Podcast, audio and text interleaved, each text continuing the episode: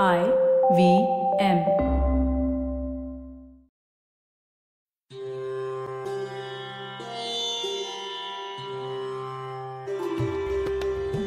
Hello listeners you must be wondering की आपण या आठवड्यात सोमवारी आणि बुधवारी न भेटता डायरेक्ट शुक्रवारी भेटतोय.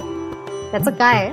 लॉकडाऊनचा थोडाफार परिणाम आपल्या पॉडकास्टवर पण होणार नाही का? एनिवे तुम्ही आमचा Akhand Bharat stories of a greater India हा पॉडकास्ट नियमित ऐकता त्याबद्दल तुम्हा सगळ्यांचे मनापासून आभार.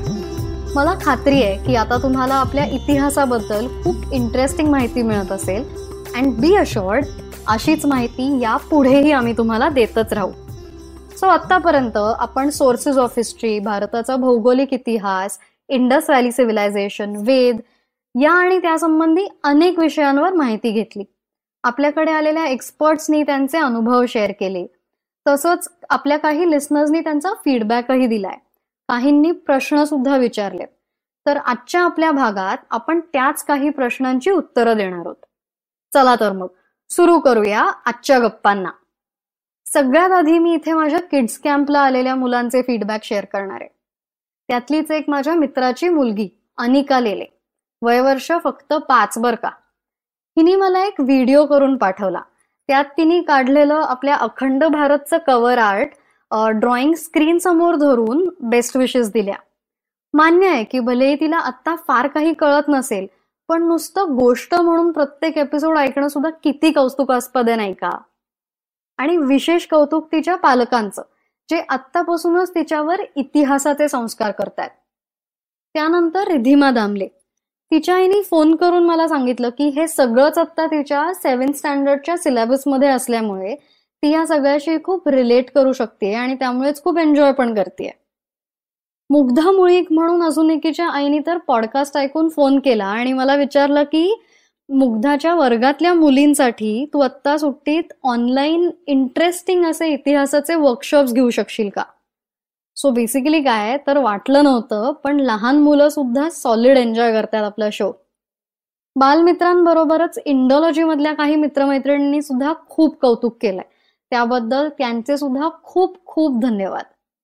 आणि माझ्या घरी तर अखंड भारत हा एकमेव गप्पांचा विषय आहे सध्या. एकदा अशाच गप्पा चालू होत्या तेव्हा माझ्या आजोबांनी एक अशी इंटरेस्टिंग उत्खननाची गोष्ट मला सांगितली. ती मी आता तुमच्याबरोबर शेअर करणार आहे. सो माझे आजोबा लहानपणी त्यांच्या शाळेच्या सुट्टीत त्यांच्या मावशीकडे शिरूर जवळ असलेल्या इनाम गाव नावाच्या एका गावी जायचे. तिथे मोठ्या प्रमाणात पुरातत्वीय उत्खननं झाली.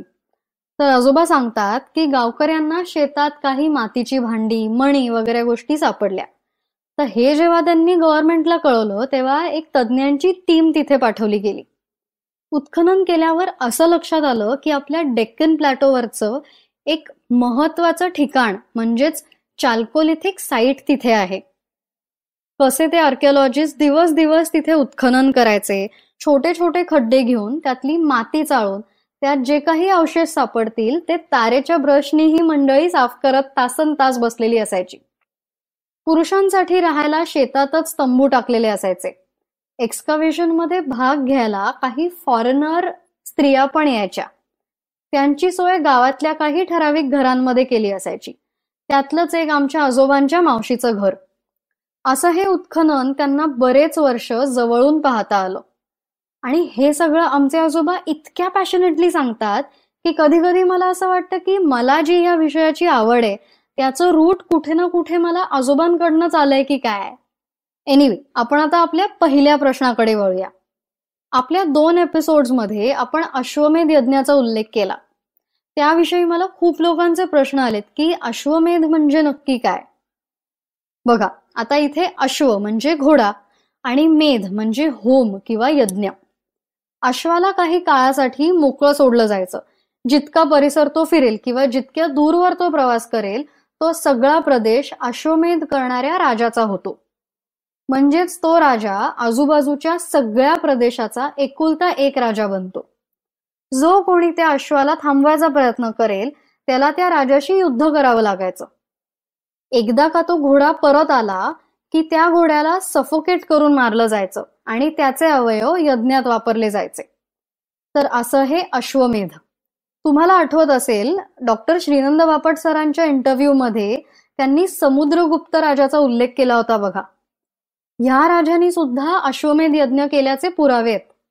ते काय? तर समुद्रगुप्तच्या नाण्यावर एका साईडला एक घोडा एका प्लॅटफॉर्मवर उभा आहे असं दिसतं. आणि त्याच नाण्याच्या दुसऱ्या बाजूला समुद्रगुप्त यज्ञ करतोय असं चित्र दिसतं.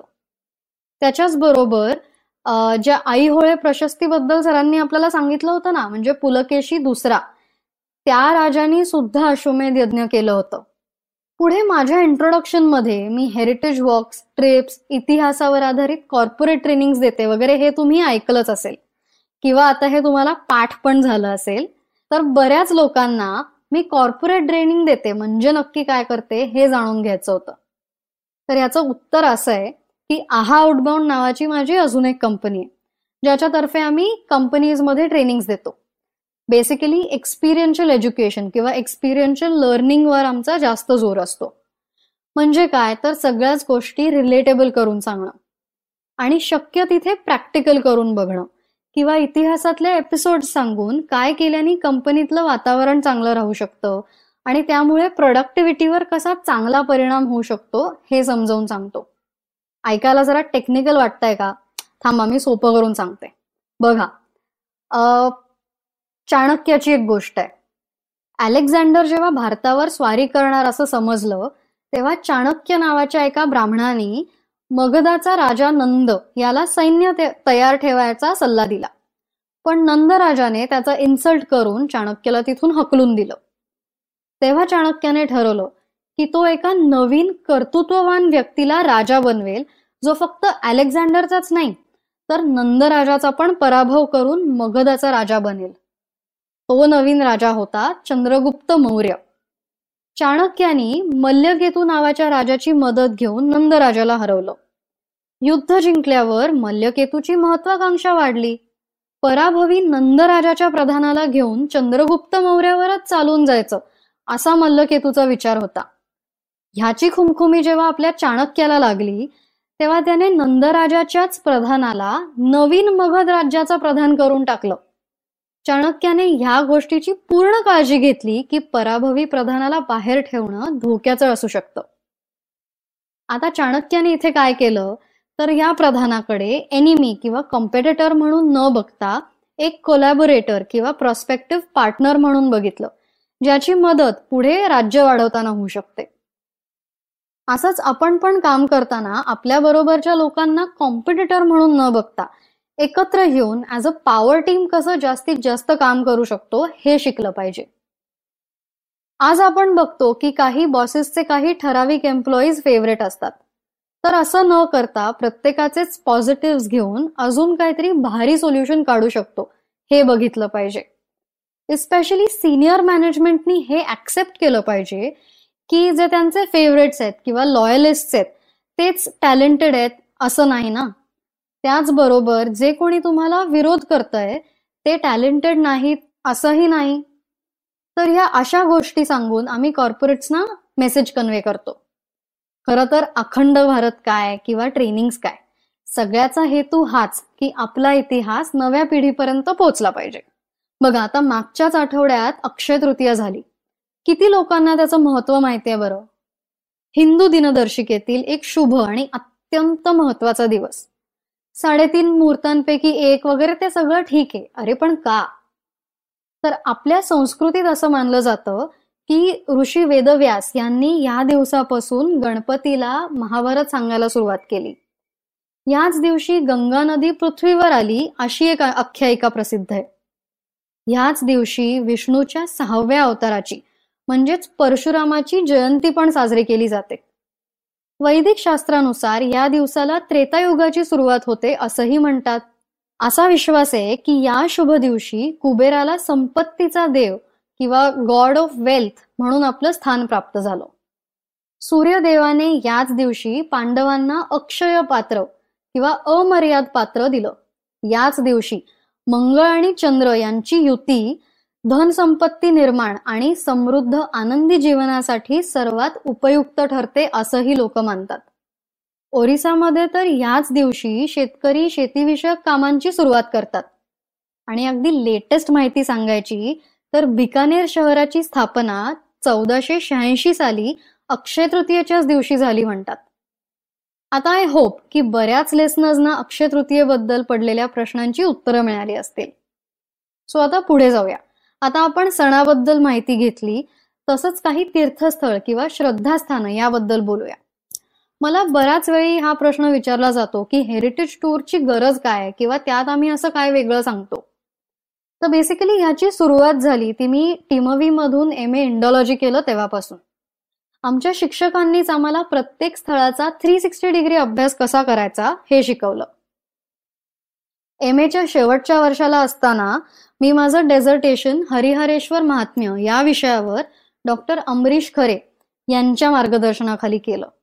अभ्यास करताना आम्ही जेव्हा हरिहरेश्वरला जायचो तेव्हा सर अशा गोष्टी पॉइंट आउट करून दाखवायचे ज्या सहजासहजी आपण ओव्हरलुकच करायचो. त्यांनीच मला आयकॉनिक आणि अनआयकॉनिक या गोष्टींचा अर्थ समजवला. म्हणजे काय? तर जे ऑब्व्हियस दिसतंय समोर ते महत्वाचं नक्कीच आहे. पण ज्या गोष्टी ऑब्व्हियस नाहीत त्याचा पण विचार करून अभ्यास केला पाहिजे. हरिहरेश्वरला आपण मंदिरात जातो शेजारी भैरवाचं मंदिर आहे तिथेही जातो. हे झालं आयकॉनिक देवतांची पूजा करणं. पण महात्म्य वाचल्यावर आणि तिथल्या गुरुजींशी बोलल्यावर असं लक्षात आलं की ते अख्खेच्या अख्खे तीन डोंगर म्हणजे ब्रह्मा विष्णू आणि महेश म्हणून पुजले जातात. आणि म्हणूनच त्या तीनही डोंगरांना प्रदक्षिणा घालण्याची पद्धत आहे. फक्त डोंगरच नाही तर तिथल्या समुद्रात आणि समुद्र किनारी पण काही तीर्थ आहेत. जिथे पूजा किंवा स्नान केल्यावर वेगवेगळ्या इच्छांची पूर्तता होते पापांपासून मुक्ती मिळते असं त्या महात्म्यात सांगितलंय. तर हे सगळंच आम्ही आमच्या हेरिटेज टूर्समध्ये सांगतो ज्याला आपण नोईंग बियॉन्ड द ऑब्वियस असंही म्हणू शकतो. तर इथून पुढे कुठल्याही धार्मिक स्थळाला जेव्हा तुम्ही भेट द्याल तेव्हा नुसतीच तिकडची प्रसिद्ध ठिकाणं किंवा मंदिरासमोर उभं राहून सेल्फी काढून येण्यापेक्षा तिथली जरा भौगोलिक माहिती पण घ्या. अथर्व वेदातल्या पृथ्वी सुक्तात म्हणलंय ना माता भूमिह पुत्रोहम पृथिव्याह म्हणजेच काय? So the earth is my mother and I am her son अजून एक इंटरेस्टिंग प्रश्न आला तो म्हणजे त्यावेळेच्या वैद्यकीय शास्त्राबद्दल. आता आयुर्वेदाविषयी आणि त्यासंबंधी देवतांविषयी आपण पुढे एक सेपरेट एपिसोडच करणार आहोत. सो आत्ता आपण प्राचीन भारतातील शस्त्रक्रियेबद्दल किंवा सर्जरीजबद्दल थोडं बघूया. प्राचीन भारतातील शस्त्रक्रियेचा सुवर्ण काळ मुख्यतः सुश्रुताच्या कर्तृत्वावर अवलंबून होता. सुश्रुत यांना भारतीय शस्त्रक्रियेचे जनक म्हणून ओळखलं जातं. पद्धतशीर ऑपरेशन्स करणारे ते पहिले सर्जन होते. त्यांना प्लास्टिक सर्जरी मोतीबिंदूचं ऑपरेशन लॅप्रोटॉमीचं प्रवर्तक म्हणून ओळखलं जातं. डायबिटीसचं पण स्पष्ट वर्णन त्यांनी रचलेल्या सुश्रुत संहितेत आपल्याला बघायला मिळतं. सुश्रुतांच्या शस्त्रक्रियेचे मुख्य आकर्षण म्हणजे रायनोप्लास्टी किंवा नासिका शोध. प्लास्टिक सर्जरीचे प्रवर्तक म्हणून त्यांना प्रसिद्धी मिळालीच होती. नाक ओठ आणि कानाच्या शस्त्रक्रिया यांचं डिटेल्ड वर्णन त्यांनी सुश्रुत संहितेत करून ठेवलंय. अर्थात या पद्धतींचा उपयोग कॉस्मेटिक गोष्टींसाठी नाही तर युद्धात काही इजा झाली असेल किंवा नॅचरल डिफॉर्मिटी असेल तेव्हाच उपयोग करायचे. सुश्रुत संहितेत अनेक शस्त्र आणि यंत्रांची पण भरपूर माहिती दिली आहे. स्वस्तिक यंत्र तालयंत्र करपात्र सूची वृद्धिपात्र अशा एकशे एक यंत्रांची आणि वीस शस्त्रांची नावं आणि उपयोग सांगितलेत. तुम्ही आमचा इंडस व्हॅली सिव्हिलायझेशनचा एपिसोड तर ऐकलाच असेल. सो डॉक्टर सचिन जोशी सरांचा हा एपिसोड सुपरहिट झालाय. त्याच्यानंतर इतक्या लोकांचे फोन्स मेसेजेस आणि ईमेल्स आम्हाला आले. त्यात अनेक लोकांना उत्खननाबद्दल खूप उत्सुकता आहे असं जाणवलं. आपल्या एका लिस्नरचा असा एक प्रश्न होता की मृत्यू नंतरचे काही एव्हिडन्सेस उत्खननात सापडतात का?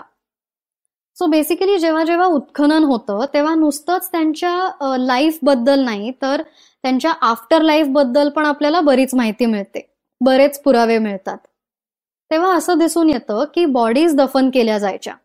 साधारणपणे या बॉडीज दफन करायचे दोन प्रकार होते. चेंबर्ड टूम्स आणि unchambered tombs chamber tombs generally दगडाच्या दोन किंवा चार उभ्या स्लॅबपासून बनवलेले जायचे. Unchambered tombs generally stone circles असतात. म्हणजे काय? तर मोठे दगड एका सर्कलमध्ये अरेंज केलेले असतात. सॅक्रोफॅगस बरियल्स जे मोठ्या प्रमाणात आपल्याला मिळतात ते म्हणजे टेराकोटाच्या एका झाकण असलेल्या पॉटमध्ये आपली राख ठेवली जाते आणि तो पॉट नंतर पुरला जातो. आपण मगाशी इनामगावबद्दल बोललो बघा तर तिथेही अशी एक दफनभूमी आढळते. काही ठिकाणी त्रिशूळ मणी तांब्याच्या दागिन्यांसह पुरलेल्या घोड्याचे पण अवशेष मिळतात. तर काही ठिकाणी स्त्री पुरुष यांना एकत्र दफन केलेलं दिसतं. ट्रायबल जमातींचा असा विश्वास आहे की मृत व्यक्तीला त्यांच्या नंतरच्या जीवनात सुद्धा काही गोष्टींची आवश्यकता असेल. म्हणूनच कच्च्या तांदळाचे धान्य एक लहान भांड्यात पाणी मृत व्यक्तीचे कपडे आरसा अशा काही गोष्टी सुद्धा बॉडीजवळ ठेवलेल्या आपल्याला उत्खननात सापडतात. सो बेसिकली काय? तर इजिप्तमध्ये फक्त ममीज बरोबर या गोष्टी ठेवल्या जात नव्हत्या.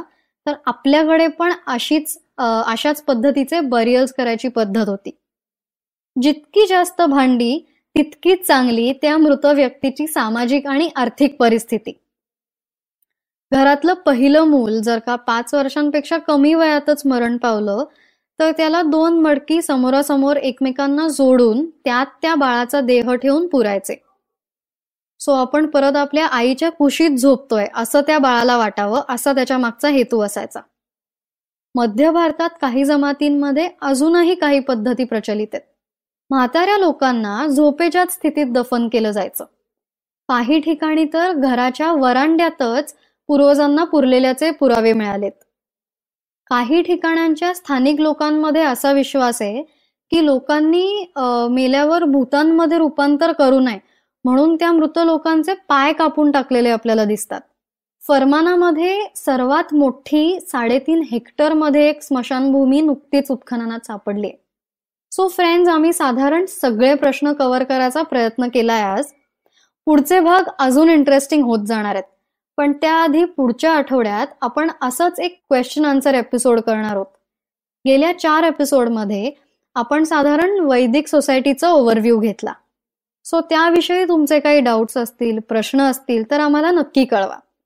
किंवा त्या व्यतिरिक्त अजूनही काही असेल जे तुम्हाला अर्धवट माहिती असेल किंवा ज्याबद्दल जाणून घ्यायला तुम्हाला आवडेल तरीही आम्हाला कळवा. Info at Deccan tales dot com या आमच्या ईमेल आय डीवर तुमचे प्रश्न तुम्ही पाठवू शकता. तर आज इथेच थांबूया. भेटूया पुढच्या भागात. अशाच काही इंटरेस्टिंग गोष्टी घेऊन. तोपर्यंत शिकत राहा माहिती करून घ्या कारण इतिहासाला कालमर्यादा नसते.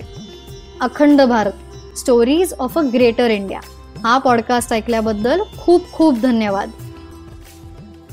तुम्हाला हा पॉडकास्ट आवडला असेल तर आय व्ही एम नेटवर्कवरील इतर मनोरंजक पॉडकास्ट ऐकायला अजिबात विसरू नका. तुम्ही आम्हाला सोशल मीडियावर फॉलो करू शकता. आमचं फेसबुक ट्विटर इंस्टाग्राम आणि यूट्यूब हँडल आहे आय व्ही एम पॉडकास्ट